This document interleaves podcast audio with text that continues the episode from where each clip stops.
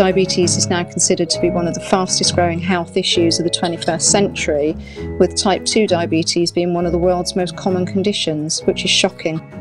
Over 50% of um, our participants achieve between 5 to 10% of weight loss. So our weight loss is sustained from 3 to 12 months, which is really positive. If we continue to make sort of progress with the research that we're doing and that DRWF are funding, then it really could be a game changer in the future. Uh, having a COVID infection or a corona infection will can make uh, their diabetes control temporarily worse.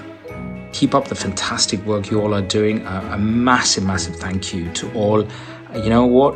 We'll come through this, and there's no reason this won't end in the very near future. Living with Diabetes, the unmissable podcast series from DRWF.